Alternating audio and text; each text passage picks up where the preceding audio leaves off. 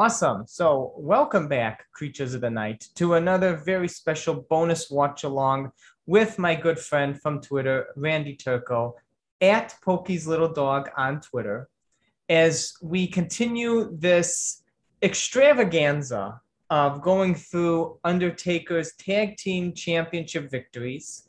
We have already talked about his first victory at Fully Loaded with Stone Cold Steve Austin, his second championship victory with The Big Show at SummerSlam 1999, and now we continue with his third with The Big Show and SmackDown, uh, season one, episode three. So the third SmackDown in history.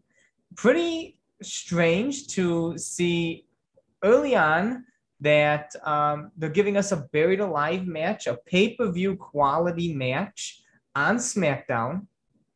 But they are doing so here on September 9th, 1999, uh, just less than 10 days shy from the actual date that it's happening. And I'm really excited for this one. What do you, what about you, Randy? Yeah, we uh, we talked about it last time. Mm-hmm. Both of the previous two were awesome, but they're pay per views. So for me, being a taker, you know, Mark, I I remember all the pay per views. So you remember Fully Loaded '98 with Sable's Sable's bathing suit or lack thereof, and you remember the tag team title.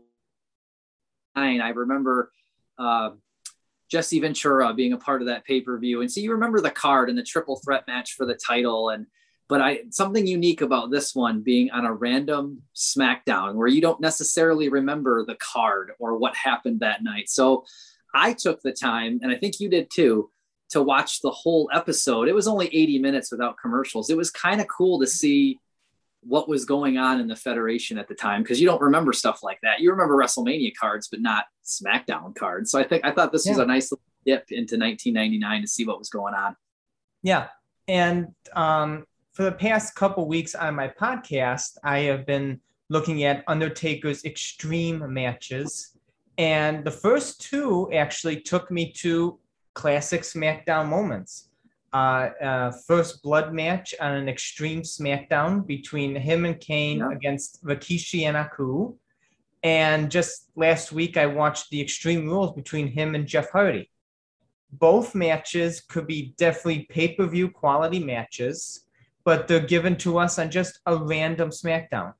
One of them right. was like in like a week before Survivor Series in 2008, and another one was like a few weeks before I think the Royal Rumble in 2001. So it's like there's nothing significant about these days that are happening on SmackDown, but it's just just like this one that we're seeing with the Buried Alive. It's just here you go. Here's a pay per view quality match on a SmackDown. You know, enjoy, basically. Right. I wonder if it has anything to do with just trying to get SmackDown off the ground. It's like the mm-hmm. third episode, as you said. So I looked it up. Like the first during this whole time, they've got the Dudleys debuting. The uh, the week before this, the wow. Bulldog back. Uh, the Bulldog comes back to the Federation after the screw job uh, on this episode here on September 9th. And so he comes back and wins the hardcore title. Mm-hmm. They've got Vince McMahon winning the World Wrestling Federation title next week at the next episode yes. after this. So yes. Buried Alive tag team title change. So like they got a lot going on because I think they're trying to get the show off the ground. And it reminds me a little bit of AEW with Rampage. Rampage off the ground right now. And so I think episode one was in Britsburg so they had Britt Baker at her hometown, and that crowd was just nuts for her. And then episode two was in Chicago with with CM Punk, and they went nuts for him. So they're doing everything they can to get that show off the ground. So it kind of reminded me of that a little bit. Yeah, and speaking of Chicago, before we uh, get started with our regularly scheduled program, it uh, would you know you were in my old stomping grounds. You were in Chicago, and you were also in Schaumburg. So yeah. uh, please enlighten me and tell me how you enjoyed your trip, what happened, how was AEW Rampage, and everything else that surrounded your entire trip there. Yeah, I mean, I don't know if you saw the footage, um, even on Twitter or YouTube, um, but that was I, maybe I've ever heard at a, at a live event for sure, being there live. And I've been to a couple WrestleManias, and that was the loudest pop Really? I've ever. Yeah, I mean that was loud, and it was it was loud and it was long. I mean they kept going. Um, and the CM Punk chants were starting before the, like they even started the show, but especially once his music hit, and then after he came out, I mean it was long and sustained. And that I've seen better nights of wrestling, I think, because a lot of the wrestling that we saw was a lot of the um, the dark matches, AEW Dark. They taped a lot of those for YouTube, and it was we saw a lot of the roster. Maybe out, outside of Omega and Jericho, we saw pretty much everybody, but they were just in two minute squash matches. It was quick, quick, quick, quick, quick. But I've seen better nights of wrestling, but for moments, uh, I mean, I'll never forget being there for CM Punk coming back after seven years and and you know buying that shirt that said I was there and stuff like that. That was a top five wrestling moment, I think. Wow, to say that that's a bigger pop than what you've experienced at WrestleMania, that's um, yeah. Because I I made it a point to actually watch it on TV, Sure. and I I had I I couldn't hear his theme music from the television, so I I really couldn't hear at first if he was using the cult of personality still or anything because the, I the the fan thing coming through the television was incredibly loud, and it's like holy crap!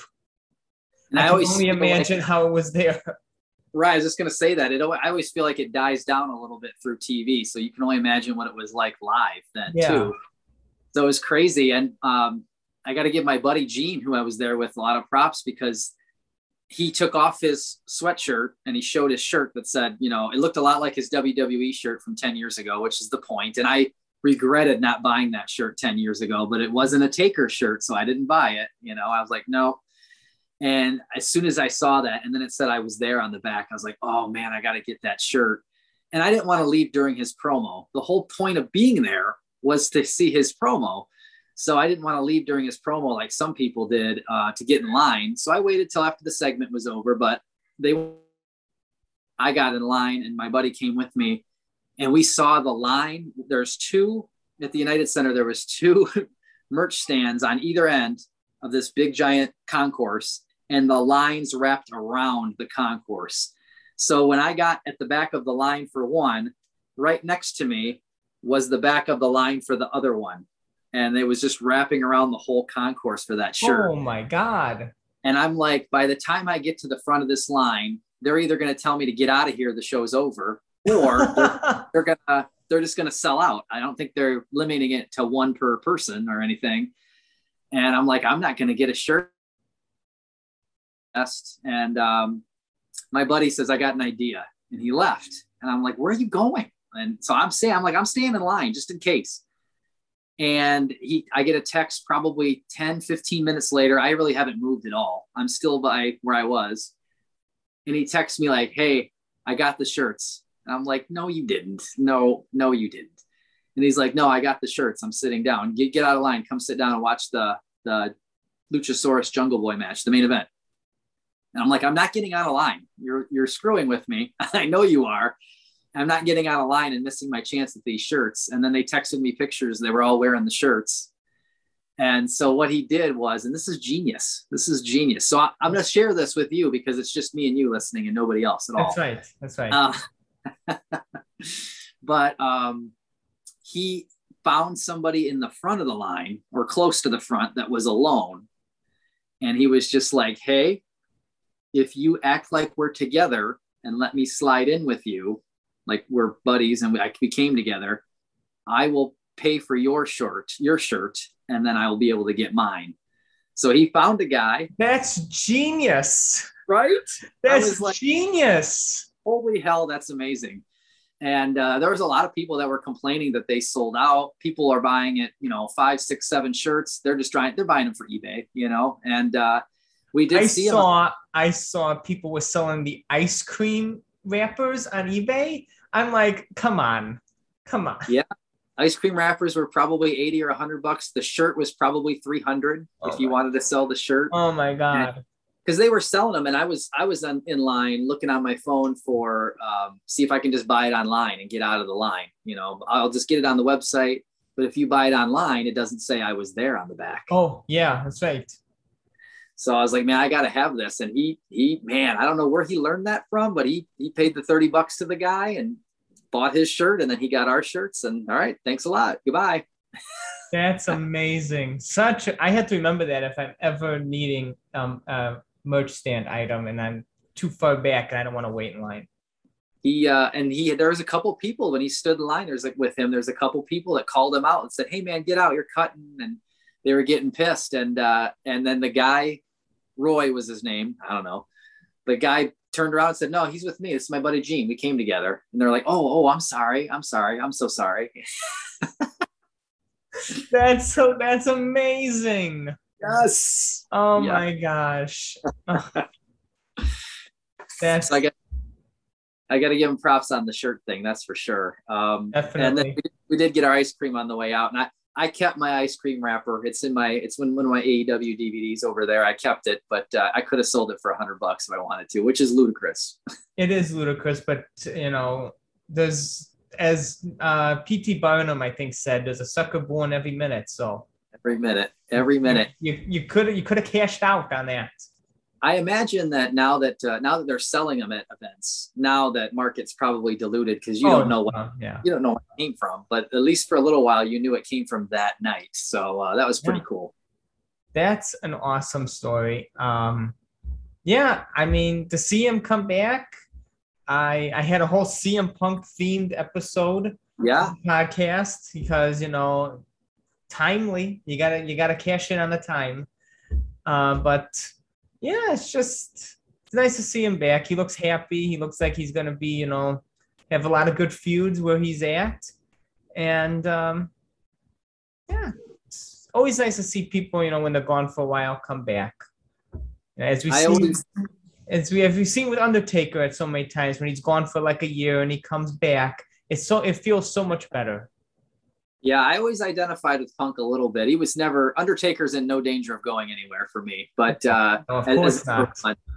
But um, but for I always Punk always spoke to me because he was always uh, straight edge, which I'm I don't really drink either. It was never been my thing to drink or do any of that stuff. So I always thought that was super cool, and I loved when he did the heel stuff where I'm straight edge and I'm better than you. Like I Mhm. loved Oh that yeah, stuff and I loved when he, um, you know, he always kind of spoke for the outcasts, I think, and the people that'll take on the authority, you know, and he was the voice of the voiceless, you know, so that always spoke to me. I always really thought that was cool that he was a crusader, and I always really liked that, and I really wanted that yellow shirt in 2011 or that white shirt in 2011. Um, so I kind of I'm living my best life right now with the uh, with the AEW version. yeah, yeah. You know they uh, cashed in on having that same design, which is ingenious. Yes, it is. Yes. Yes. As a wrestling fan, and um, man, I'm just I love most wrestling shirts that you know Undertakers and stuff. I, I get why Takers are black, but like all wrestling shirts are black. It feels like. Mhm. And even when I go to a Foo Fighter show, black, black, black, black, black. So I try to buy like the red one or the blue one, or in Punk's case, the white one. It's nice to have something different, you know. Mhm.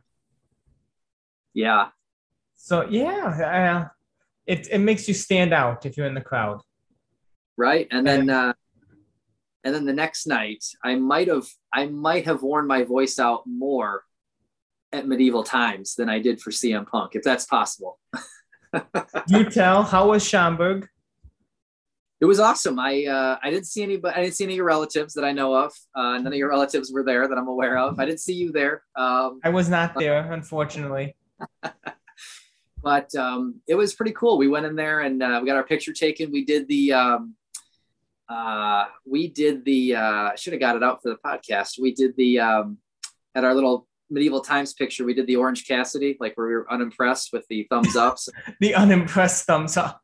yeah, like the uneventful thumb. And the guy watched. He saw all of our AEW shirts, so he knew what we were doing. So the photographer, so he laughed at us. So that was pretty cool. But we were the uh, black and white night was our section. Oh, nice. and he i was the red knight we were the red knight section when i was a kid and he did not win and we were the black and white section this time and he did not win so i don't know how they work that i, I almost want to know like dark side of the ring medieval times like i want to know how they Dark side of the ring, medieval times. How do they decide who's going over every night? Or is it the same guy, but he puts on different like colors? Or is it just they just pick a different guy to go over every night? But it can't be the same guy every night. The same the Green Knight does not win every time. There's no way. No, it can't Right? be. No, it can't be. Right. I mean, who does he think he is? Stone Cold Steve Austin winning every night? It was pretty cool though. I could see uh I could see if you're a little girl and you're there, I could see uh, being interested. They got the queen there and she's looking very regal and pretty on her white horse and they have all the the horse with all the dressage and they're the horses are like I don't know, like bowing and prancing and I could see I could see little girls being into that and the little boys, typical little boys, I could see them being into the sword fighting and the you know, I mean, they're like the one guy had like the spiky ball on a chain and he's like yeah. really hitting the guy with the, the shield and there's like sparks and i'm like oh my god this is uh, this is like wrestling this is choreographed violence you know Yeah. Yeah. It's just as how I remember it. right Yeah. yeah it was That's really awesome. and i i probably used up more of my voice on saturday night than i even did on friday night if that's possible so i sounded like joan rivers for a couple days Joan Back- Rivers. back at home like on the phone you know at work i'm just like hello how's it going no i'm fine i was at medieval times you know We had a Oh good time. God. it was That's- great That's great. That's great. Uh, I was I was looking for your big evil sweatshirt all through Rampage. I was saying, where is camera gonna pan to him? I was looking for it. Unfortunately, I didn't see you. We were. I was on. I was definitely on. I, Yeah. uh, I'll, forward you the picture, but it's definitely a wide crowd shot. I wasn't the crying guy. I wasn't. I didn't get a close up like the the, crying guy. Yes. Yeah. they showed the crying guy. Um, but no, I was. I was definitely in there, and that, red shirt paid off because I was like, "Ha! There I am, right there." you know? Awesome. Yep. Awesome. That's that's an experience. That is an experience. Right. I could say I've been to WrestleManias. I've been to the Royal Rumble. I've been to Saturday Night's Main Event. I've been to a WCW pay per view, World War Three. I've been to a real ECW pay per view. A um, real ECW pay per view. real ECW pay per view. I've been to a bunch of stuff, and now I could. You know, I was there when CM Punk came back after seven years. That's pretty cool. That is pretty cool. Yeah, That's- it was a nice booby price because we couldn't go to All Out because we were all we all had conflicts for All Out. So this was a nice Wow. booby. That's that's more even more historic. Well, and now I'm after if I know they're going to expedite his uh, CM Punk's figure, his Jazwares figure, Oh yeah. and I usually I was like, well, I don't really need a Punk figure, but if he if if he's wearing the stuff that he was wearing, like the street clothes, just like the shirt and jeans that he was wearing that night, Mhm.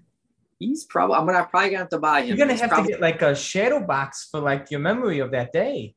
yeah, he's eh, eh, if they come out with the figure like that, he's probably to be holding the ice cream wrapper in my basement for all eternity, probably. That is awesome. I hope I hope they make them like how he returned. So it's like a nice little keepsake if people are like collecting the stuff from that day. It like fits in perfectly for that. Yeah, the Major Wrestling Figure podcast talks about how Jeremy Padawer, like they, they he seems to always put out the first one is always in street clothes for some reason. That's just Oh. something to do. Yeah, I don't know where they get that from. I'm trying to remember like How many are there? Yeah, yeah. I don't even remember the first Undertaker figure he may have worked on. And it may have it may have been in street clothes for all I know. right. So they were saying that Punk is going to be in street clothes, and I'm over here like, yes, please. yes, please.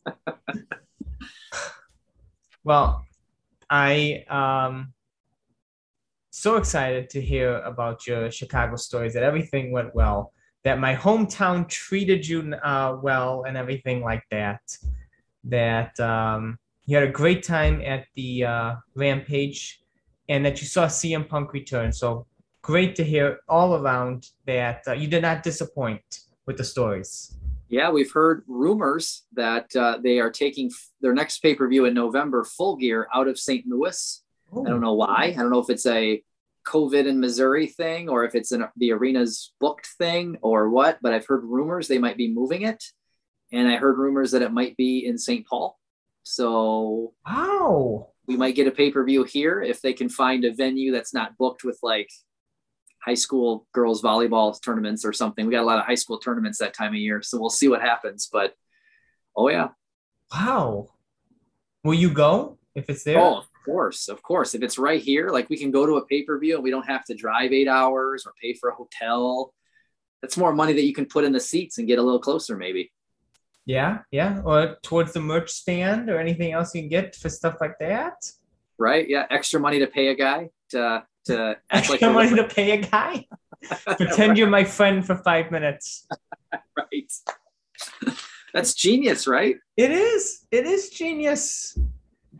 Um, oh, and before we get started on the Buried Alive, which is why we are here afterwards, yes. after all, um, any luck finding your Hall of Champions taker or your Adrenaline taker figure? No, not yet. Oh, not yet. I've got hey. I've got ticklers. I got ticklers. I know you, you got feelers out. Yep, I got ticklers set on eBay, so I'm just waiting for a deal ski. Nice, nice. Or something that's a little lower than normal. I mean, uh, you know, uh, I know Hall of Champions can be a hundred bucks sometimes or eighty bucks. So if I somebody put one up there for a little lower than that, I'd probably pounce on it. Nice, nice. Yeah, I'd.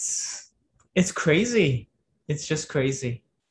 Right. Like I said, I saw that once in like that case fresh box.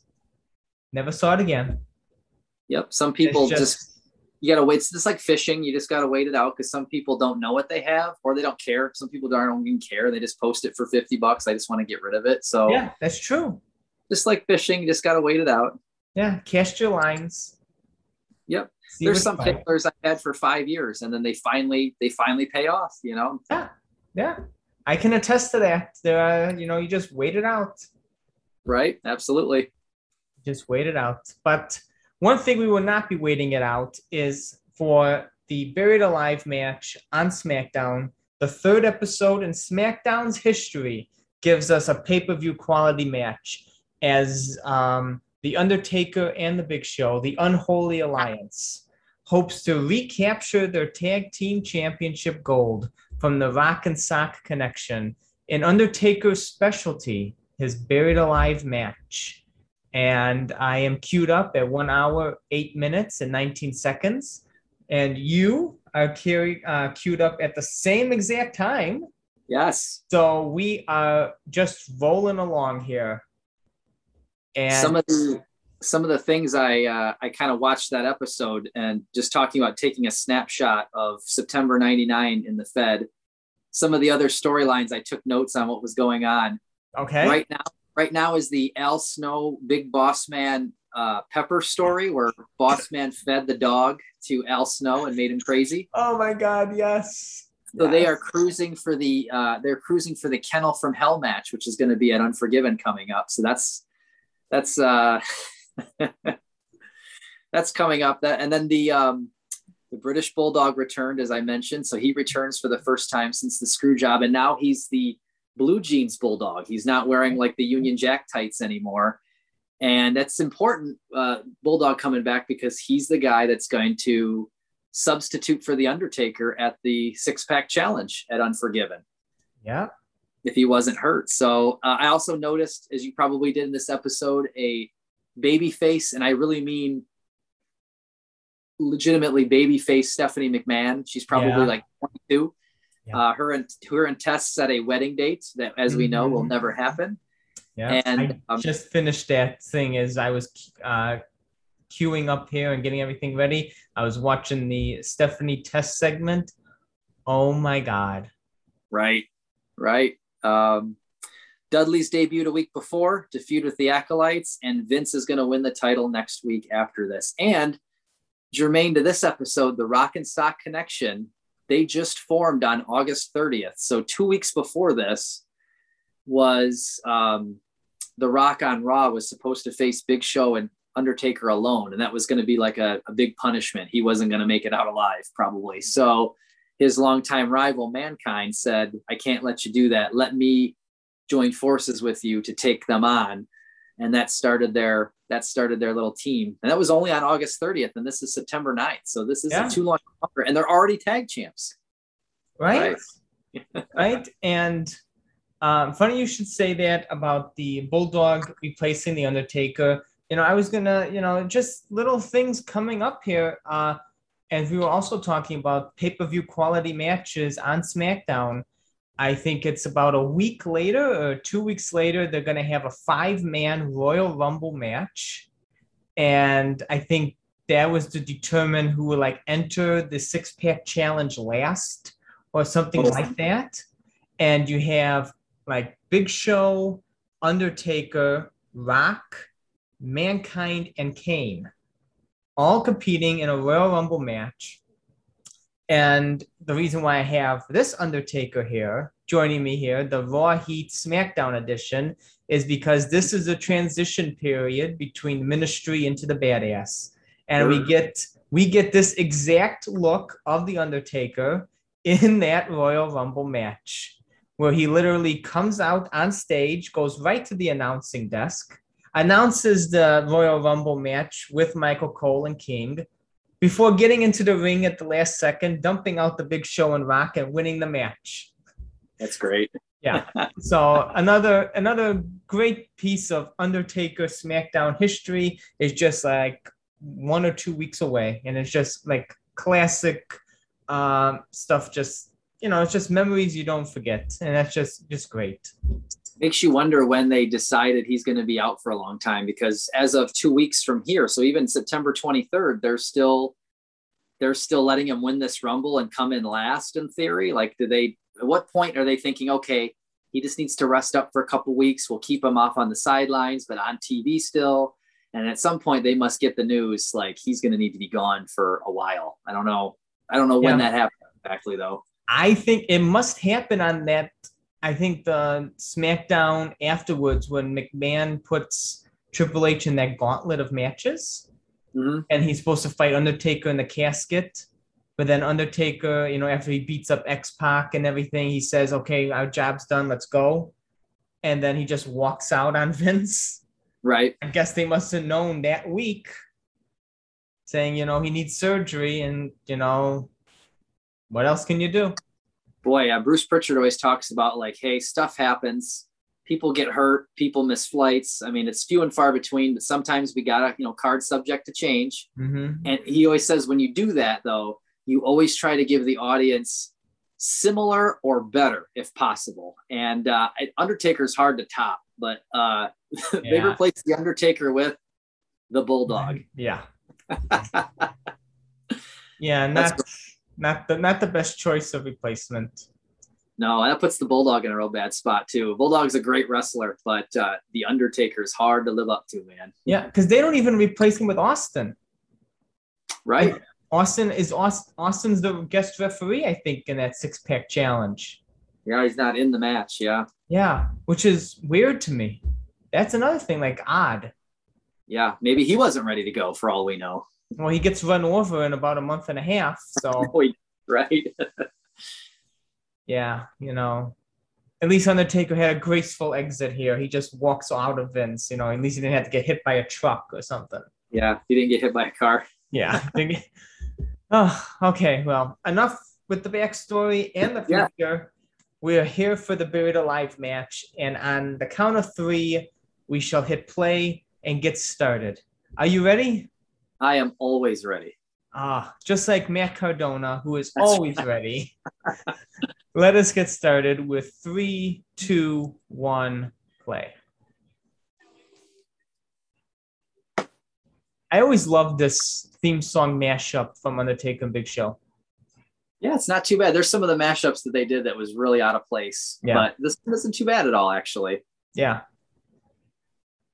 they keep talking about Cole keeps talking about two tons of dirt, two tons of dirt. That's two tons of dirt. And I mean, yeah. I don't know what tons of dirt looks like, but that little mound above the grass doesn't look like two tons to me, but we'll go with it, I guess. And two tons never get shoveled on somebody unless, you know, unless you're the Undertaker getting the backhoe shoved on you. Yeah. They, um, hardly ever used. I noticed here they announced their combined weight at 828 pounds. And for a minute, I was like, where do they get that number? But if you think about it, Big Show's build weight was 500 pounds back then. Mm-hmm. Taker's was 328 at the time. That's 828. That was that's yeah. a nice little touch. That's a nice little touch. Yeah. Undertaker in his Hall of Champions gear, as we were just talking about, his red outline TX. Yep. which is probably my favorite ministry attire. I love the red outline.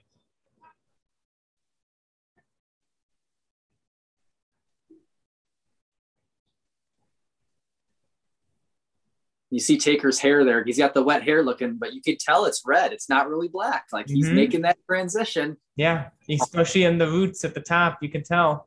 Yeah. I well, you were talking about earlier too. Um, I think before we hit record, but it's interesting with this episode. At the beginning of the episode, they had Chyna and Triple H were ambushing Kane in Mhm. the parking lot, and then Undertaker and Big Show come and chase them away. He doesn't hit Triple H or Chyna, and he doesn't help Kane up, but he, they chase them away, uh, and he, they kind of save Kane, which I found to be interesting. Um, Yeah. And then late, then later in the episode, Kane has a title match with Triple H and, and loses when they they cheat with the sledgehammer again, and they're about ready to attack him with the sledgehammer, and here comes Kane and the Big Show. I'm sorry, Undertaker and Big Show to save Kane again, which is interesting. It is. I think this is around the time like Undertaker's trying to sway Kane away from X Pac, you know, bring him back to the dark side and everything like that. Sure. So, you know, trying to show like X Pac doesn't care about you. I care about you. I'm your brother and everything. It's good stuff. Right? Yeah. Or maybe one of those things where like I can mess with my brother, but you can't mess with my brother. You know? Yeah. Yeah. Only I. like we were talking about, I think it was last time. I really wonder where they would have taken it if he didn't get injured. Like where would his the character transition, how it would have taken place, and everything like that. It's always fun to think about things like that. Absolutely. Um, Rock getting one of his classic late entrances to a tag Yeah. match, multi man match. He always shows up late for that big pop. And like we were talking about, the Rock and Sock connection is so new. They're not even called the Rock and Sock connection. They're still Right. mankind and the Rock. Yeah. Undertaker and Rock trading blows at the entrance ramp. Undertaker's not even waiting till Rock gets into the ring. Right.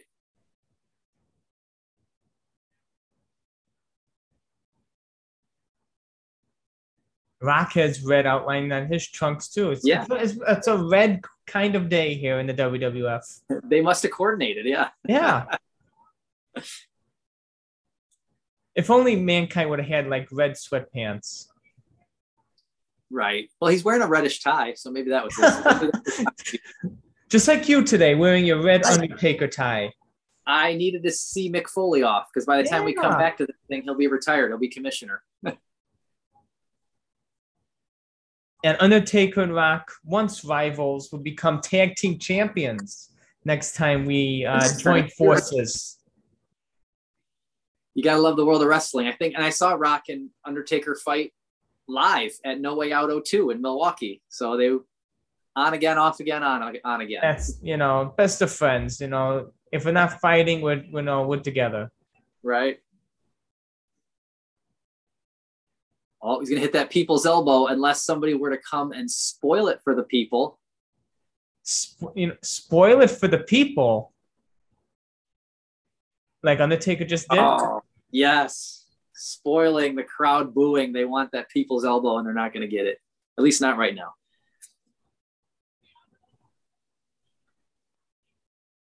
Rock, Well, can, Rock can always sell a right hand so well. Of course. And they show like 15 year old Michael Cole in jeans. 15 year old Michael Cole. Do you remember one of my Michael Cole memories from 99 is at WrestleMania 15? I swear, and everybody tells me I, I'm high. I swear they had a segment where he said, and you know, join us after the match, after Austin and The Rock main event. Join us after the match. We'll have an interview with the new champion.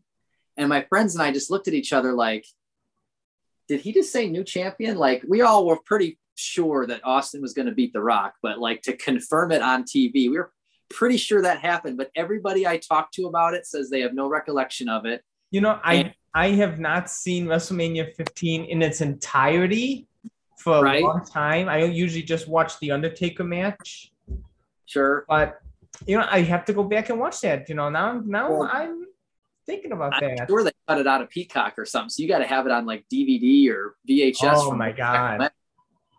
But I, I've searched the internet and I'm like, is this just the Mandela effect? Am I remembering something that isn't really true? Like, I swear to God this happened, but nobody knows what I'm talking about. if anybody out there knows what I'm talking about. Yeah, please send us uh send us proof. So, yeah, save my sanity. Yes. All, all three people minus Undertaker are now at by the gravesite. Big Show just oh just got a low blow with the shovel. And earlier in the parking lot, Chyna gave him a low blow at the beginning It of the show. So it it's a- not a good day to be the Big Show. right. I'm surprised Big Show actually fits in that grave. I like lengthwise. I didn't know if he would fit in there, but if he does, Yeah, you know, here comes Undertaker now going against Mankind, saving the Big Show, or at least half of the Big Show. Rock is still shoveling. Brock don't even care about his friend. He's just gonna No. keep shoving. Yeah, it, it's all about the uh, tag titles for the Rock. Uh, Undertaker Mankind pairing off here. Man, their feud, you know, started after WrestleMania 12, the night after. You know, King of the Ring 96, Boiler Room Brawl, Hell in a Cell 98. They were just fighting for the tag belts with Kane. Now Yeah. with The Rock, like Mankind and Undertaker are constant. Always, always at each other. Yeah. Undertaker blinding the Rock there with the dirt, classic tactic in these buried alive matches. I mean, if you don't use the dirt to blind your opponent, what are you really doing? Right.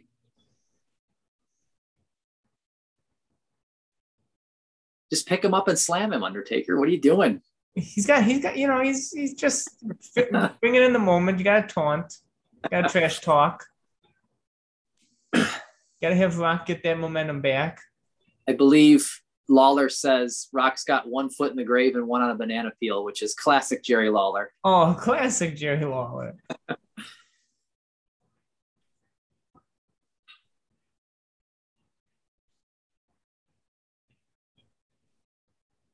and that slide down the uh, grave probably didn't help the Undertaker's pulled groin at the time. Sure. But you know, Interesting perspective behind the little oval, the oval Titantron back then in SmackDown. I've yeah, never I seen I love the oval Titantron. So, oh, oh, here comes that classic moment. and you know Mick Foley. You know Mick Foley was the one who called the spot. Like oh I yeah, want here it to throw me goes. like a like basketball. like a young Babe Ruth. Oh my god, he missed. He, he came up short, and then you can hear a thud if you had the sound on. oh my god. Nestea plunge. You know, I shouldn't laugh, but that is that is still hilarious to watch mankind getting tossed right into the gravesite. Oh my gosh. From from the stage, that's crazy. And like I said, I know Mick Foley was the one who was like, you know what you ought to do? Throw me into the hole from the Yeah. stage. Throw me into the hole. He probably asked Undertaker to do it. Undertaker said, No. I, I threw you off one thing before. I'm not throwing you off another thing. We're done. Yeah. Yeah. Oh, Mr. Socko. Big show, you do it. A stinking sock. Stinking sock with dirt on it, I'm sure. Yeah. Show's gonna go in the hole here for the second time. Oh, They don't really do a lot of close-ups once you're in the hole. I noticed that. They don't do a lot of close-ups tonight. I don't they don't want to give the secret away. I would love to know how the buried alive match works. if I had a guess, I'm guessing there's some kind of opening on the side. There's gotta be, right? Bruce Yeah. Prichard won't say. He won't ever give it away on the show. Well, especially now that he's hired back. Sure, right?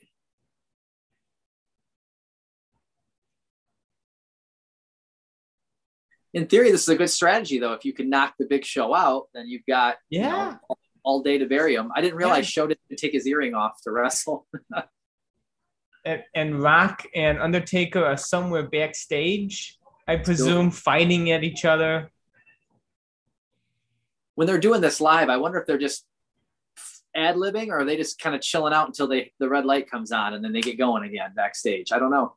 I'm guessing they're just chilling. They're not going to keep fighting each other. Nobody's watching them. Right. Undertaker Um, probably has to rest his his legs and groin anyway. Groin, hip, yeah. This slow shoveling. It's almost be Here we easier go. to sit behind. There you go. It would almost be easier to get to behind the mound and just push the dirt in with the stupid shovel.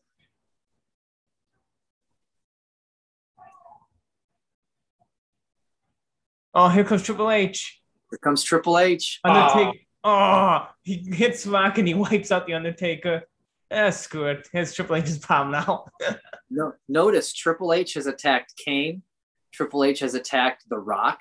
Yeah. Uh, he's just helping he's, out. He's just helping out his his former corporate ministry partner. Yeah, he's never touched the Undertaker. We were talking about where are they going with things, you know? Chyna now.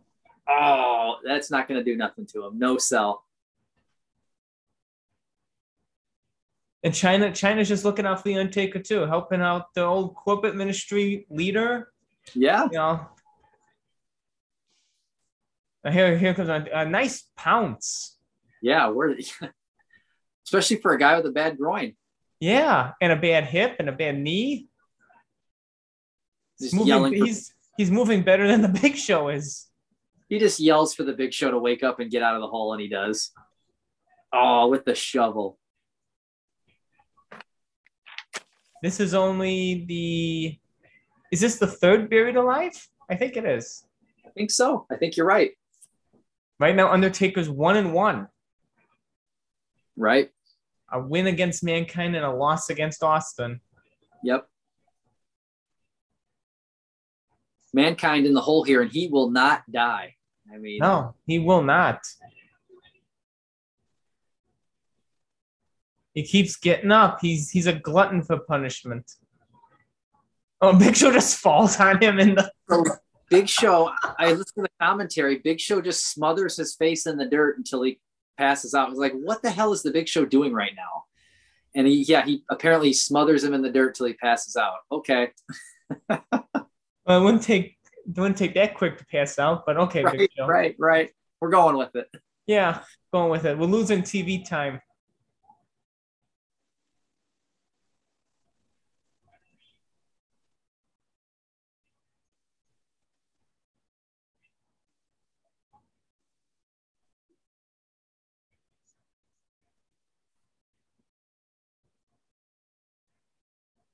Undertaker going to. Oh, his back. There you go.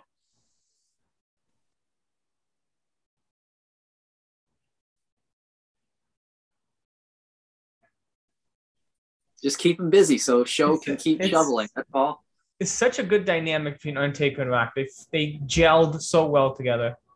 Oh, here comes Triple H. Now he's yeah, going to attack Big Show. He's attacked Rock, Kane.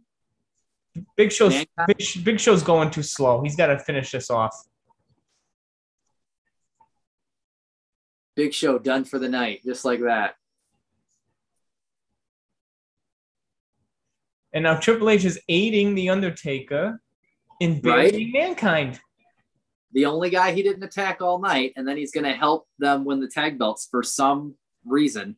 Yeah, makes you wonder. Like, do they have something planned in the future here? Maybe it's like even Undertaker in that gauntlet match, as we talked about earlier, he refused to face Triple H. Maybe they were going to be the two man power trip. Who knows? Boom, you never know. He refused to face Triple H in that gauntlet. He said, you know, he was not here to do that. So it gives you the impression like maybe they were going to form something together. Right. Maybe they're in cahoots because Undertaker did chase Triple H off of Kane a couple times tonight, but he, he never hit him. He just chased That's him right. off. That's yeah. Right.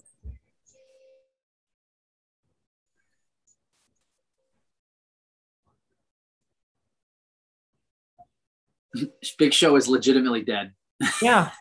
And, Under, and Undertaker wins the match, not even having to bury Mankind or The Rock. It's a good day for The Undertaker. Right? Always makes me wonder how they clean this thing up after uh, you know, the show ends, everybody leaves. How do they clean all this crap up? And and also how they get it there. Right. It must it must detach into pieces.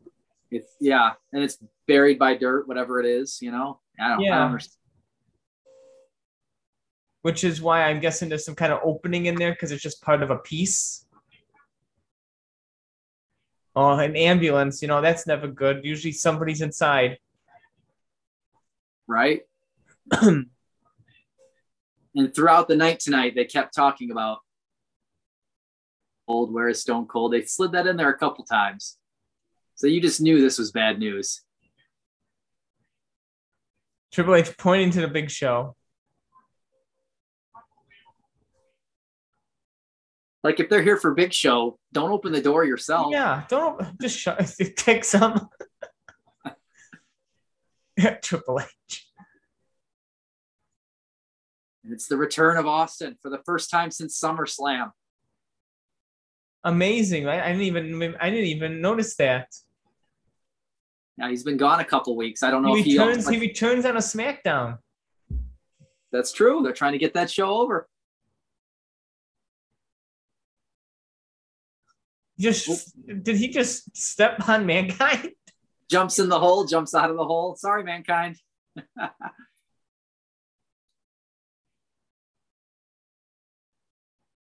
I think these guys are gonna. I don't know if they fight at Unforgiven. I think I know they fight at No Mercy, and then you're right. By Survivor Series, Austin's hit by a car, and and uh, Triple H is off with Vince McMahon.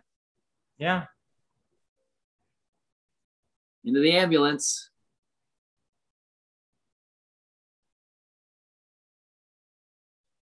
He's gonna pull a. Uh, he's gonna pull a Hulk Hogan here.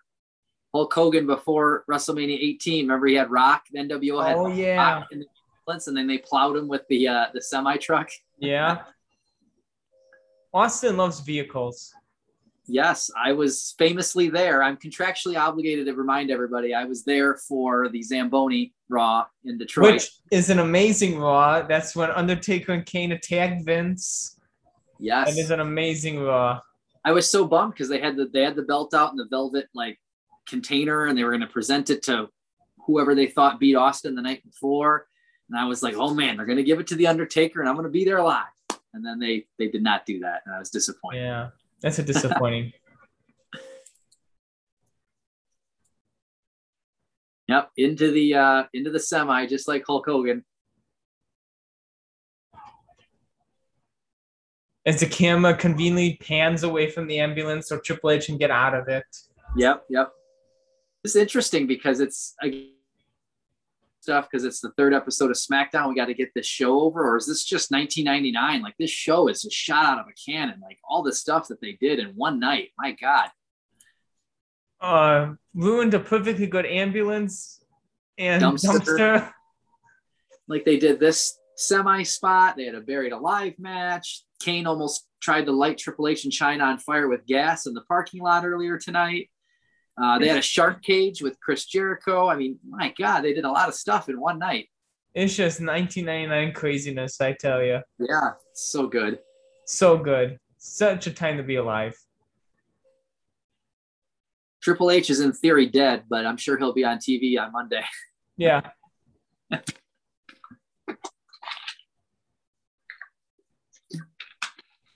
and this puts an end to the Rock and Sock Connection's first ever reign as tag team champions after eight days. Yeah, they lose the belts, and Undertaker and uh, and Big Show are champions again. This time, Undertaker and Big Show are going to be champions for 13 days. Woo! Yeah.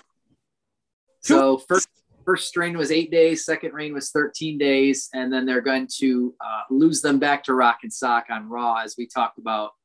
Um, in a dark uh, dark what was it dark side rules match where yes uh, dark side rules where anybody can face each other any member yes. of the ministry can defend the tag belt so essentially it's rock and sock versus uh, big show viscera and Mideon with undertaker on commentary because he does he quote doesn't want to wrestle in the match as we know he's hurt he can't wrestle in the match mm-hmm. but he's mm-hmm. passing it off as i don't care So uh, obviously, so he loses the belts and he's not even part of the decision.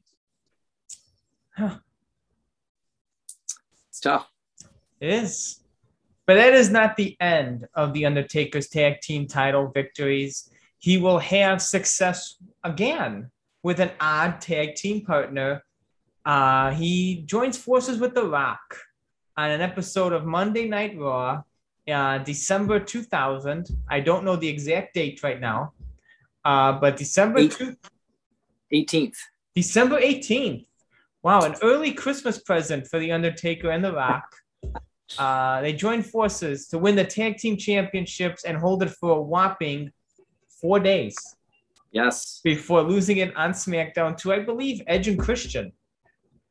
I think so. Yep. Um, but it is in the history books. It is in the record books that Undertaker and Rock are tag team champions, and that is our next stop on the Undertaker Tag Team Championship victory train before he finds his groove with Kane and just it's just fun stuff ahead. I can't wait to watch that episode of Raw and kind of get an idea of what's going on. A snapshot of 2000 WWF. Because I kind of don't remember exactly why they teamed up. I'm sure they thought Mankind and The Rock being champions was kind of the same thing. Like, yeah, we'll just put them together. It'll be, we'll get in and we'll get out of it. But then it was such a hit. They stayed yeah. with it for a while. Um, well, I Undertaker, know, I know that Undertaker saved Rock at Judgment Day. He he saved him again the night after from an attack. Mm-hmm. So, and then the following week, they tried to put them together in a lumberjack match where they had all the McMahon Helmsley lumberjacks. And instead of fighting each other, they fought the lumberjacks. So it's almost sure. like, you know, like six months later, you know, put them in a tag match, have them win the tag belts. And I think, and I think like a week or so later is Armageddon, the Hell in a Cell. Yeah, I remember. I think they might have I think they might have taped Raw back then, or maybe they taped that Raw because it was Christmas time. Mm-hmm. So I remember reading that about the. I read the results. I read the spoilers at college, and then I flew home for Christmas break, and then I remember getting to watch watch it live, knowing that he was going to win the tag belts, you know, on Raw at home, which was really really cool. Um, that you know we're halfway through now, so we've seen three, and we got three to go, right? Yes, he is a six-time yeah. six-time tag champion. Yeah, that's and yeah, because and also he's the one-time WCW tag champion, which he That's wins right. at SummerSlam 01, which we'll watch. That's gonna be a fun one too. We should cover that one too, I assume. Yeah. Yeah, definitely. I I like I like going through like specific moments of careers like this and seeing his different championship victories. It's fun. It's fun because you get to see like matches like this, the buried alive match that you know most people probably just glance over when they rewatch right. moments of Undertaker's career. He wins a he wins a championship on SmackDown in a buried alive match with the Big Show. Yeah, I and I always I always cherish those because Undertaker he won a lot of belts, but he was not like Ric Flair or Cena or Austin. I mean, he didn't get all those championship 15 16 championship reigns. So as anytime he won a tag belt or a, like the hardcore belt it was like all right all right finally we're getting some. We we got yes. a royal rumble finally. Yes yes.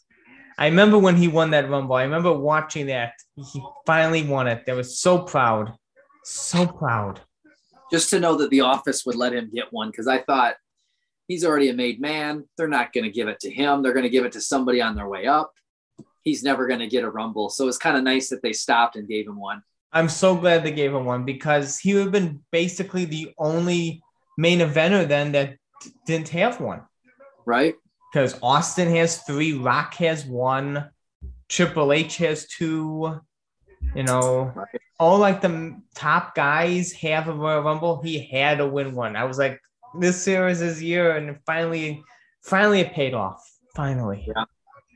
Yeah, and I remember that year going. I said it before, going through the roster and who was going announced for the Rumble. And I'm like, man, other than like Shawn Michaels and maybe Team RKO, like there's nobody on here that's going to have a chance at realistically winning. You know, MVP isn't going to win.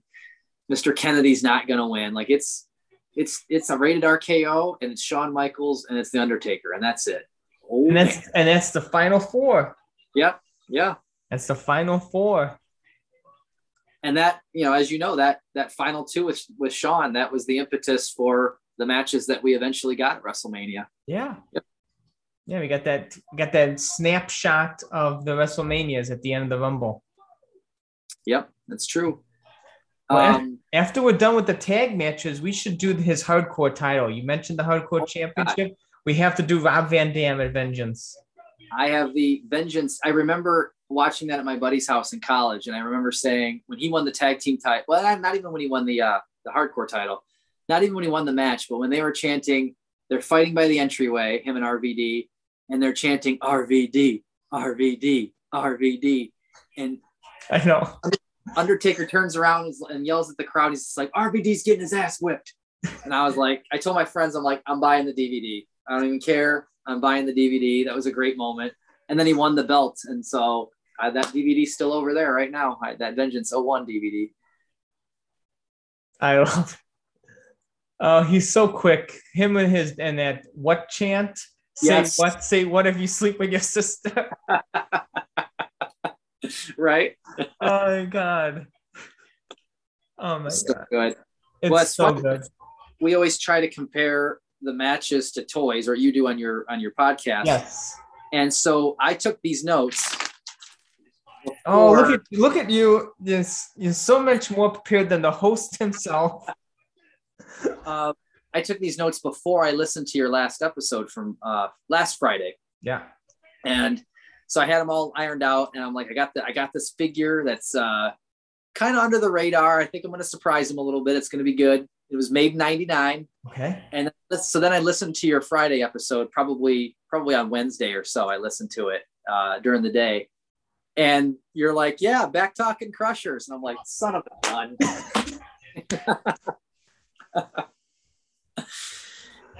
I because I was going to bring it up because the the toys we talked about the like the tag the Hall of Champions figure at SummerSlam mm-hmm. '99, and it's only been two weeks in since the last one. It's only been two weeks in WWF time. Right. So the, the figures haven't really changed, but one of the I looked up some of the 1999 Undertaker figures, and one of the ones that I thought was interesting, and I agree with you that it is you buried it alive on Friday. Um, but it, it's just um, like a talking figure, and I thought it was interesting and funny because I, I hope they say more than one thing. Because they do. on the they do.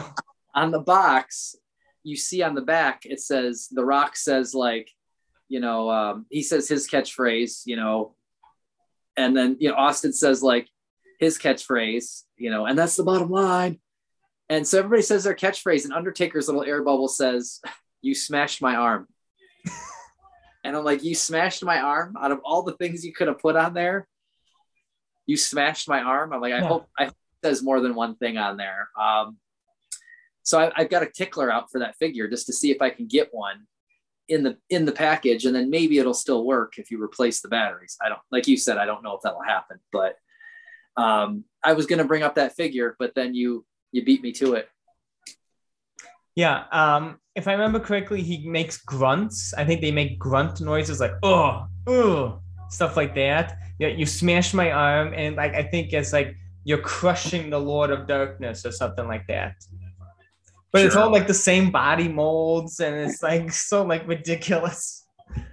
Yeah, Well, what's funny is you have the Big Show and the Undertaker in that series, tag team champions here, as we just talked about.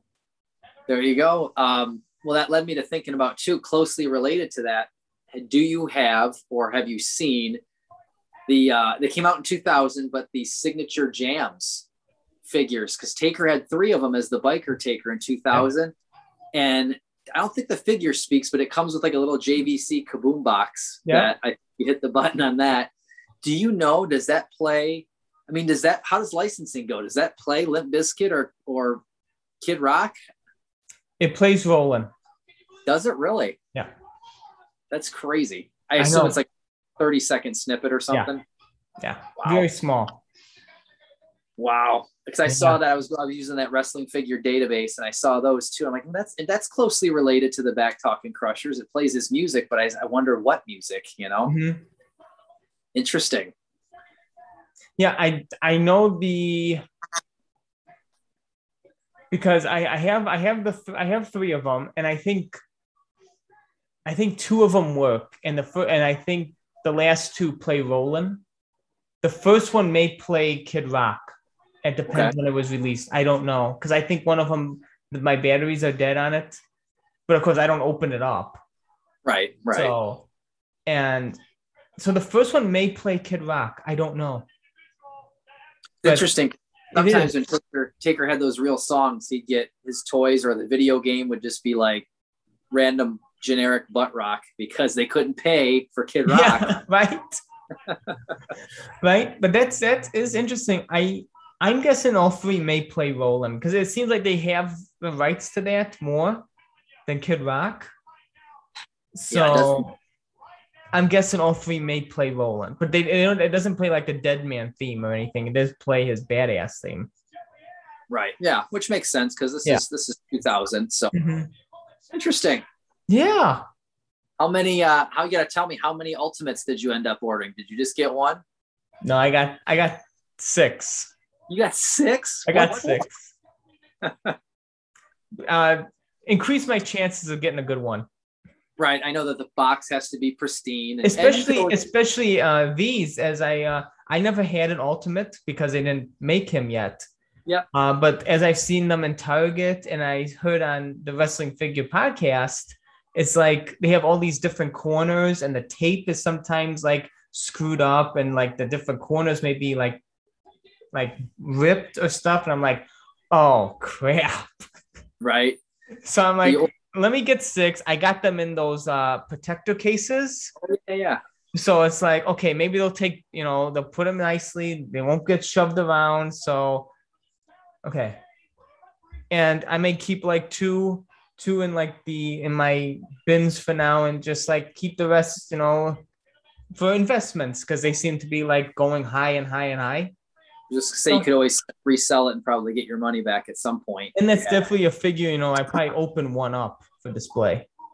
Yeah, well, some people do that when you get the multiple heads like that. They buy four figures so you can display all four heads. I mean, depending. is, yeah. If I was a loose collector, I would do that too.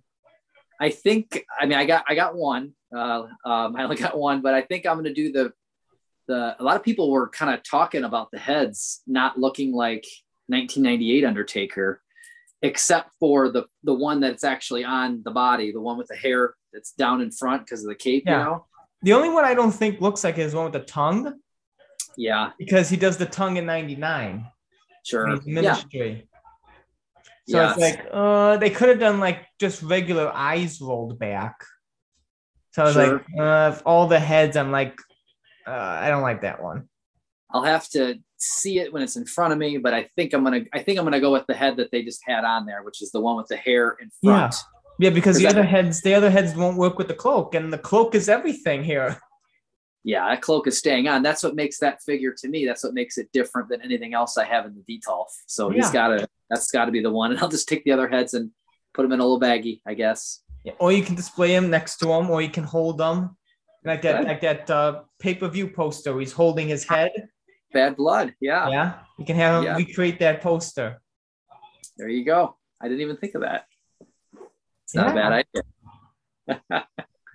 Did you order a Kane? I did not order a Kane, and I'm like, oh, should I order a cane? I part of me wanted to um, because it's so closely related, but he's not technically my guy. You know? Yeah, yeah. I was like, And that cape idea, that's a that's a deep cut because he only wore that for like one day. That's a deep cut, so that's kind of cool. But man, it's not my guy. yeah.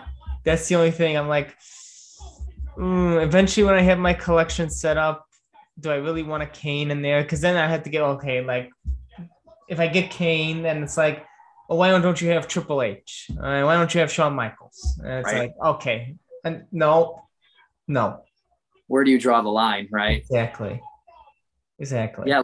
Looking around, I don't think wrestling figure wise, I don't think I have anything outside of the Undertaker. I don't think I have any other wrestling figure. So if I do get that CM Punk, that'll be a first. It's just not something I And- do. Speaking of CM Punk, I was actually thinking of uh, when the prices come down to look, hopefully get that WrestleMania Punk because it has like Undertaker gear. So I was like, well, I guess I can pass that off as like an Undertaker themed figure. So I was like, eh, maybe. but it'll probably be a while because everything punk right now is so hot. So I'm like I I'm still I- looking for my. I my literally heard that there was like no figures on eBay. People were just buying them up. wow. I'm like, what the hell? I'm still looking for my 2011 white shirt, but I know it's it's gonna be it's gonna be a while for sure. Because not only do you got to find a medium in decent quality, but people are gonna be asking for like three hundred dollars right now. So I it's gonna be a while. I gotta wait for it to calm down. Yeah, yeah. But in the meantime, no I've two got- XL, no two XL for you. no, not not anymore.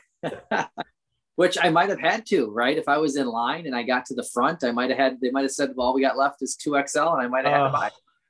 Yeah, you have bad flashbacks. Oh, two XL. Right. Even even this, I think, is at least an XL. I'll have to look it up, but even this is an XL. So I don't even. That was what 2001 when I bought this. 2000. Undertaker work shirt. You got to look it up. I do. I, I didn't even know that existed. I didn't even know they made that. Yeah, See, again, so much, so much merch, like from merch stands and those Shop Zone catalogs. I'm like, there's so much stuff. I mean, Taker wore it. I mean, it was part of his gear for sometimes he would wear that in jeans. He'd cut the sleeves off, but geez, that was probably well, about the time of the t-shirt, late 2000, early 2001. He wore the work shirt a bunch. That's that's where I was like, man, I got yeah, I'll order that shirt. Yeah, cool keep in mind, I don't have nearly like the pipes that the Undertaker has. Not even close. Like, what was I thinking? I don't know. oh my gosh, that is awesome. I uh, I did listen on your last episode on Friday too. I had no idea that there was a blue box um, Bone Crunching Buddies. Yes. I had no idea. Is he is he any different? Is the, is the actual figure any different from the other one with tattoos? I can't I can't tell online. He doesn't look different. I don't think so.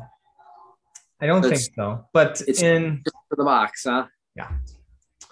Of course, of course.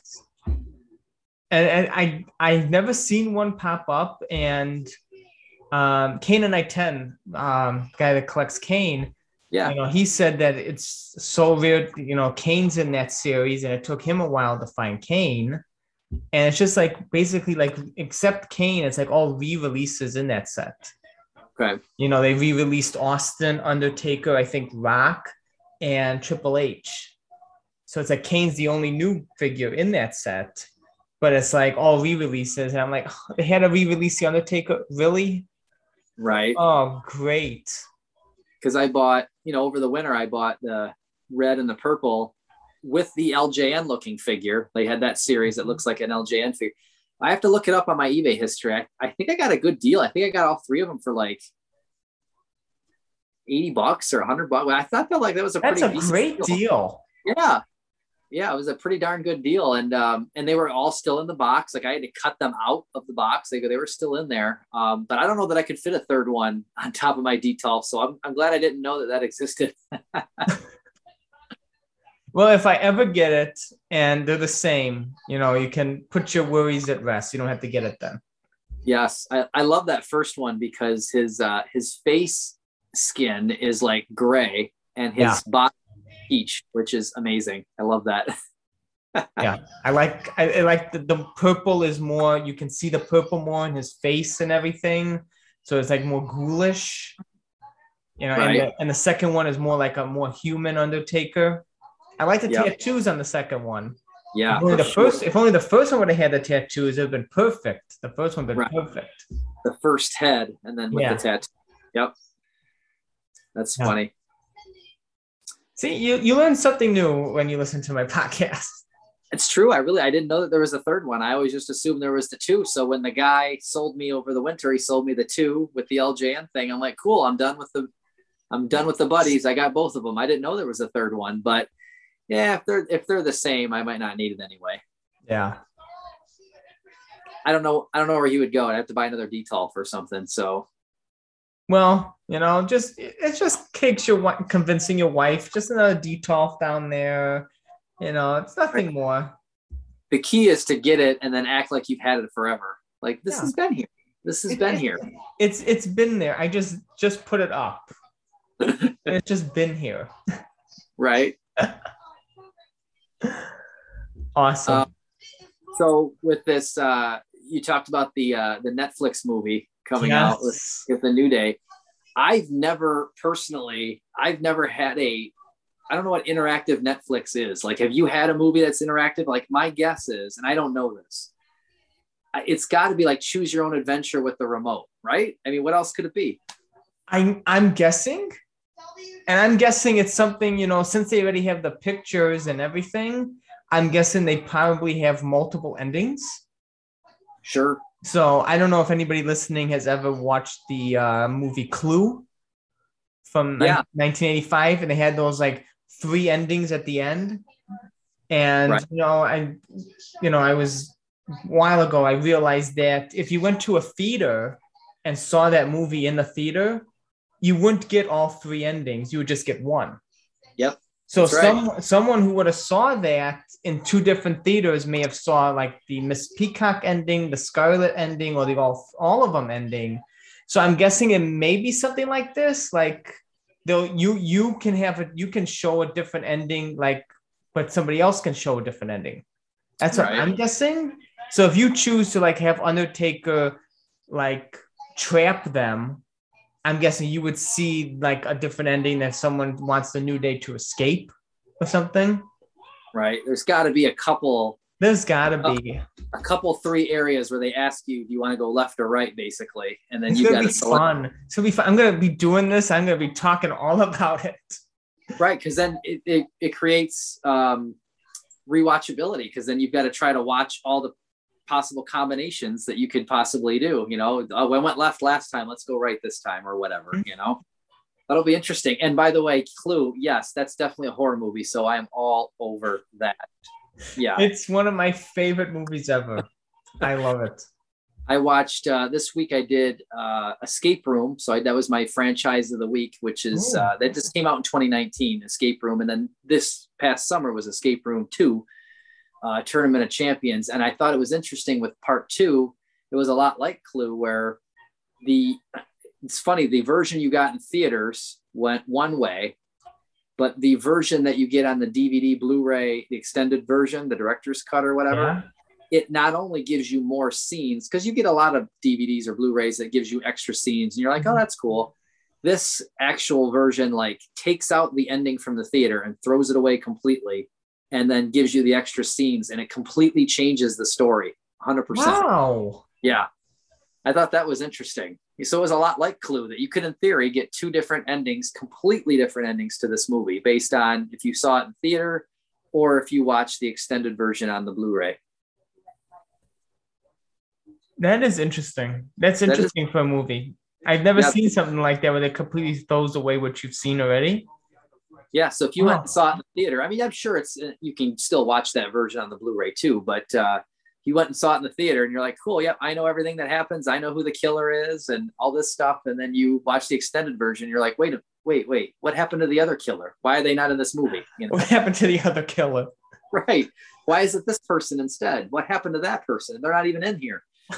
So it's kind of cool that they wipe it out like that, and it still makes sense. It really does. It's it was neat. That's awesome. Yeah, very clue-like. Very clue-like. is very Clue. Like, look at this. You know, we're just diverting all around here, talking about Clue. Always, yeah. This what makes these. This what makes these fun. it's uh, it's Halloween season, so that's my uh, that's my jam. Uh, I love. so, I love spooky season. yeah, and it's almost not being a kid anymore. Like Halloween doesn't mean as much to me because I can't trick or treat, obviously, or do much. So Halloween season. Who says me- you can't? Go for it. Live your dream.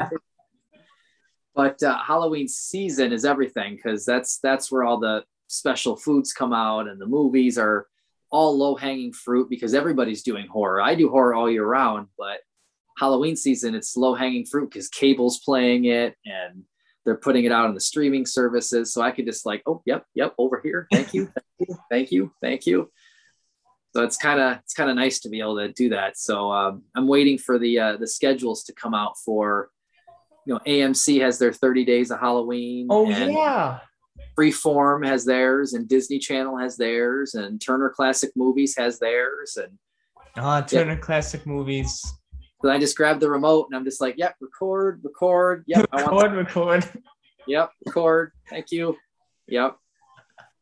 But every year it gets a little tougher because as I get, as I see more and more movies, it's it's harder and harder to like show me something that I haven't seen before. Yeah. And then if you So that- really like a movie, it's like, oh, do we want to watch it again?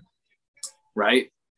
Because you could you could rewatch it like, oh man, I really love that movie. I want to rewatch that movie, or that's time that you could be spending watching a movie that you've never seen before. Yeah.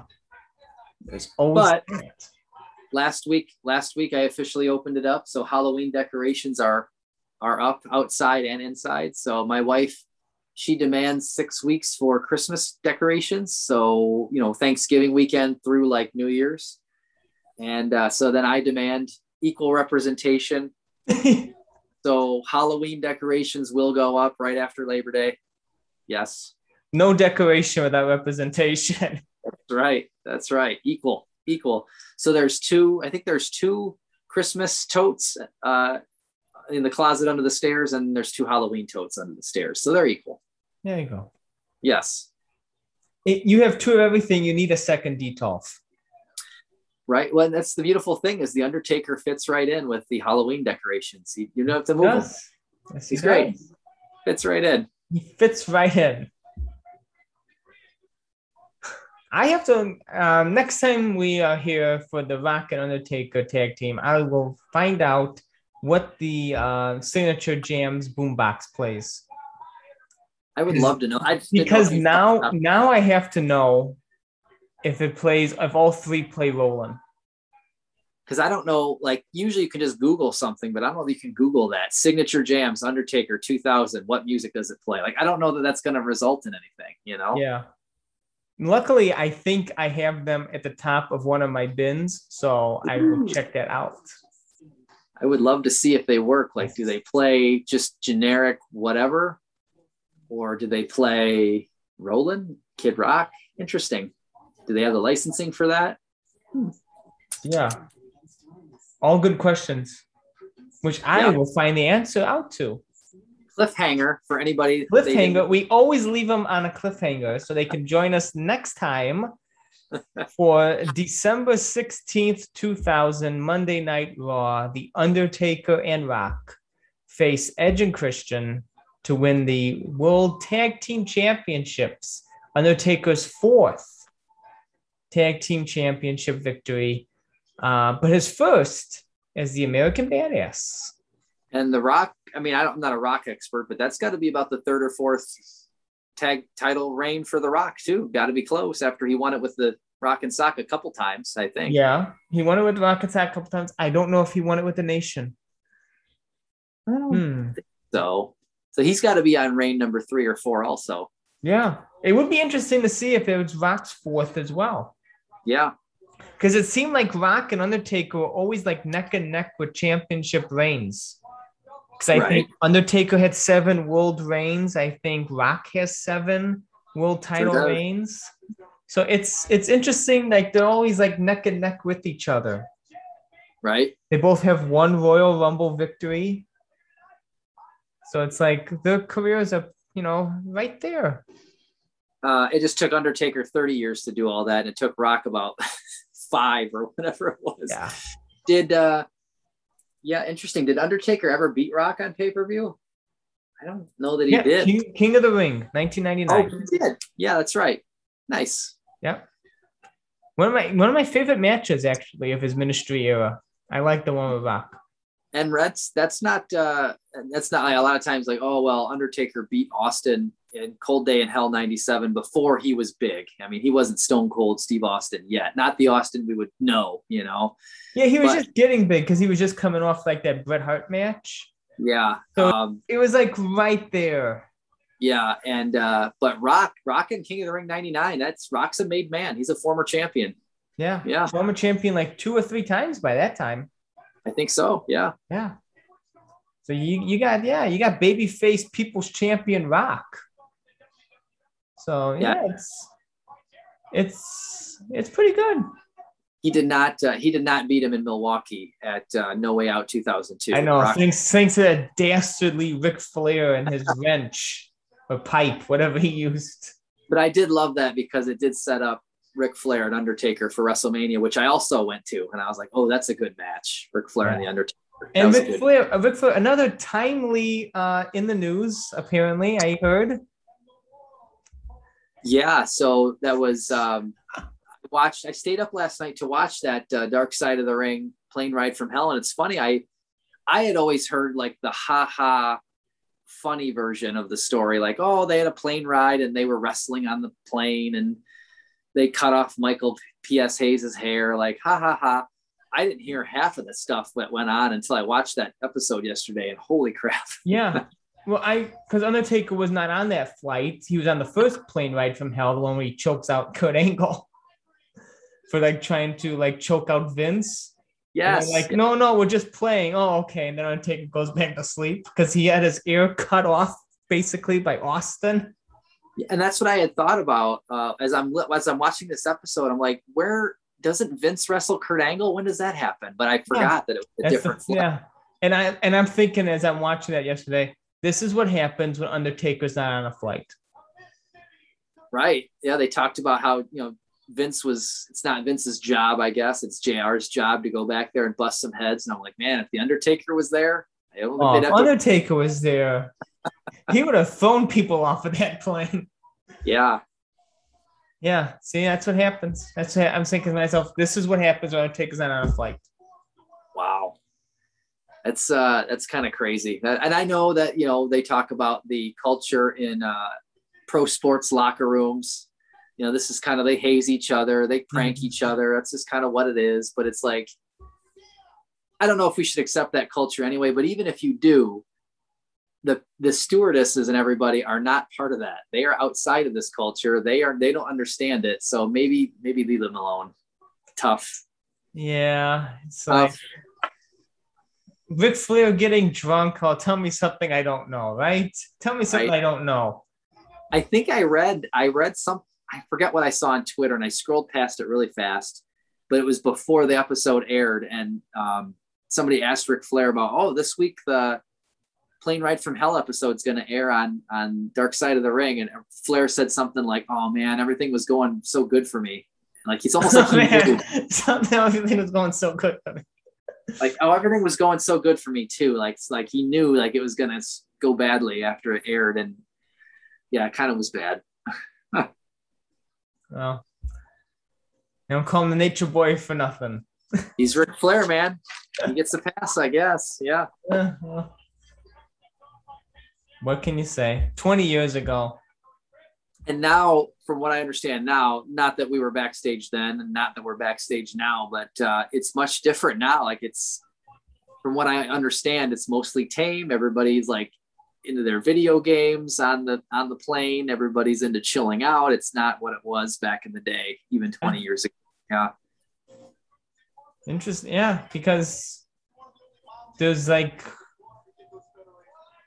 not only has the locker room changed a lot and the mentality is like there's nobody of that generation there any longer to like be there full time. Right. So when Undertaker is there, or when like Triple H is back there, or anybody from that generation, you know, it's just like maybe for a couple weeks or even for like an episode, and then it's like back to everybody else. So it's like, yeah, I think JR was talking about in that episode last night that uh, it's almost like if anything good came out of this, it's like the young kids learned from the veterans on that flight what not to do. And then the culture's changed a little bit going forward. It's not really that way anymore, to my understanding. Yeah. That's true. It's good, I guess. Yeah. Yeah. Because I think but, Zack Ryder talked about like Zack Ryder and Matt Cardona on his podcast. He's talked about how like back in the day you didn't look at your phone during Raw mm-hmm. backstage, or you didn't play video games on your phone backstage because Undertaker would have killed you. Um, you should be watching and learning. Yeah, but now it's a little bit now with everything being Twitter, they want you to get on your phone and like promote yourself and yeah. Now backstage, now backstage, now Undertaker may be on his phone. right, right. now that he's got Twitter and and uh, Instagram and everything else. Yeah, it's just changing with the times. I'm just glad he's got this movie coming out because I don't know, I don't know if he'll wrestle again, but this is a nice way. I think oh, I tweeted I'm... Talking Taker. Right, I know you're praying for it. Um, I tweeted Talking Taker, and I was like, this is a good way to get new Undertaker stuff without him having to wrestle, if that's what he chooses to do. You know, it's nice. It's nice to get a movie at least. I'll take that. Mm-hmm. Yeah, he doesn't. I I don't think anybody would be opposed to him coming back to wrestling because you know he brings like that nostalgic feeling and everything like that. But you know, it's if that's what he wants to do, you know, just keep supporting him and watching that stuff. And I'm cool with it. I'm cool with anything he does. Right. I'll take a movie. Movie's better than nothing. So I'll take Movie it. I didn't, better ex- than nothing. I didn't expect this at all. So I I- will take this. Left field, and it's the it's the leftist of field I could ever think of. Like when I, I tweeted you and I tweeted Talking Taker when I saw it on my horror blog. What Bloody Disgusting is a horror blog? It was blog on a horror block, because it's a horror movie, I guess, technically. But I'm I like, guess. I'm like, so I was bloody disgusting tweeting about the Undertaker. I'm like, what?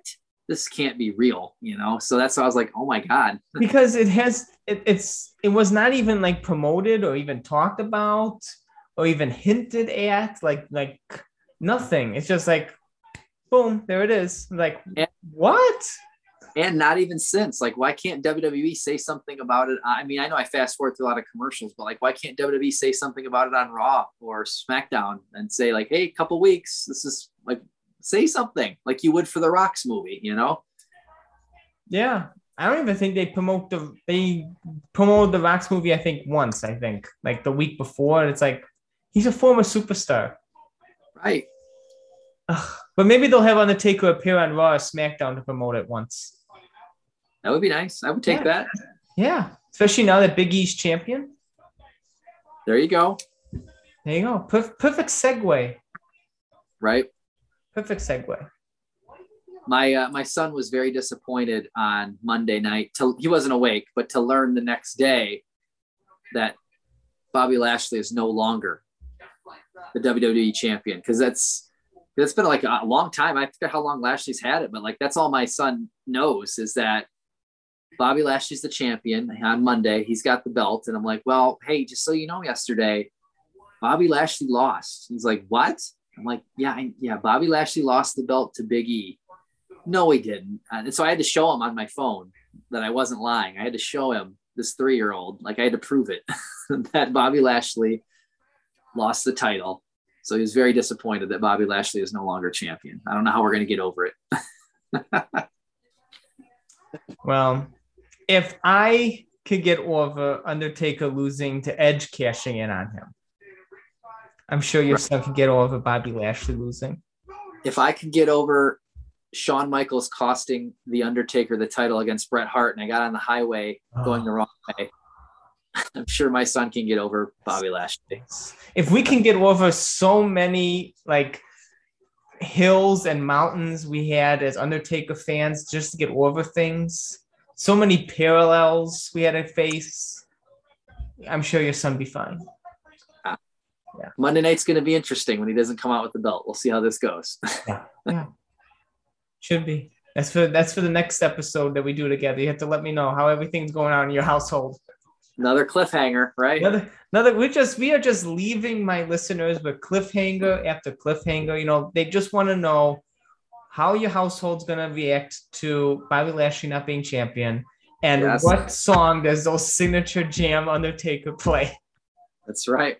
The world needs to know this information. The world needs to know this information. yeah. And we shall provide it for them next time when The Rock and The Undertaker team up together against Edge and Christian to win the first and only tag team championships together. That lasts a whopping four days. yeah, that's uh, we'll do that one what in October. So it won't be in December, but it'll be in October. Yeah, it'll be in October. Nice. Yeah, I can't wait. Looking forward And, to uh, looking forward to it. My apologies, by the way, for the delay on the. Uh, As mine as well. Uh, we both took turns with the taking turns on the delay. Uh, Yes. yeah, I had that. I went right from Chicago to first of the month stuff at work.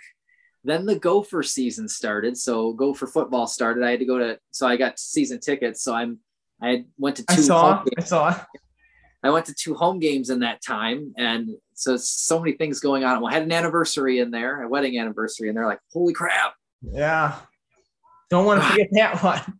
No, no, do, do not want to forget that one at all. No. Yes, yes. but we did it. We made it here. Our listeners were taken through twists and turns with this match, our lives, and everything in between, dealing with the Undertaker. And um, I guess on the end note, got the Netflix movie coming up, which I, we can't wait until we have to. I'm gonna have to put out like special episode talking about that. Yeah, that's on the fifth. Well, if we do our uh, next watch along after the fifth, we'll have to break down the movie a little bit and talk Yeah. about it. Break Yeah. down the movie, yeah. That be that's gonna be interesting. It Yeah. depends how it depends how it's laid out. Maybe we can even do a watch along of the movie. Right. We can do one of the versions depending on how many versions I there want, are. I actually want to see how they do this because I've never seen anything like this. No, So I've never heard of anything like this. So if it's something like choose your own adventure, we can do a watch along where we choose our own adventure. sure. Yeah. Looking Yeah. forward to that. I'm in. You don't got to tell me twice. Oh, I don't have to do much convincing to bring you back to do uh, watch alongs to this uh, to the podcast. As always, Randy, it is a pleasure talking to you. Um, such such a great conversationalist as always. Yeah, thanks. Yeah, mutual. It takes two to tango, right? Right, right. Yeah. I, I I try my best. Yeah. I'm o- I'm only as good as my guest, and you are always a, uh pleasure to have here. Thanks. So until next time, creatures of the night, I hope you have enjoyed this bonus watch along. I know you can't wait until the next one, but until then, we are leaving you on a few cliffhangers. But you'll join us next time. So keep on rolling, baby. I hope you have enjoyed this episode of Collecting Deadman. Please continue to subscribe and leave us a five star review where you can. Follow me on Twitter at CollectUpDead and on Instagram at Collecting Deadman. Check out my Linktree page so you can find the links to all my merchandise stores, where you can find wherever this podcast is available, and where you can subscribe to my YouTube channel. Hit the like button and subscribe there as well. Please continue to support this podcast in any way you can. And until next week, creatures of the night, keep on rolling.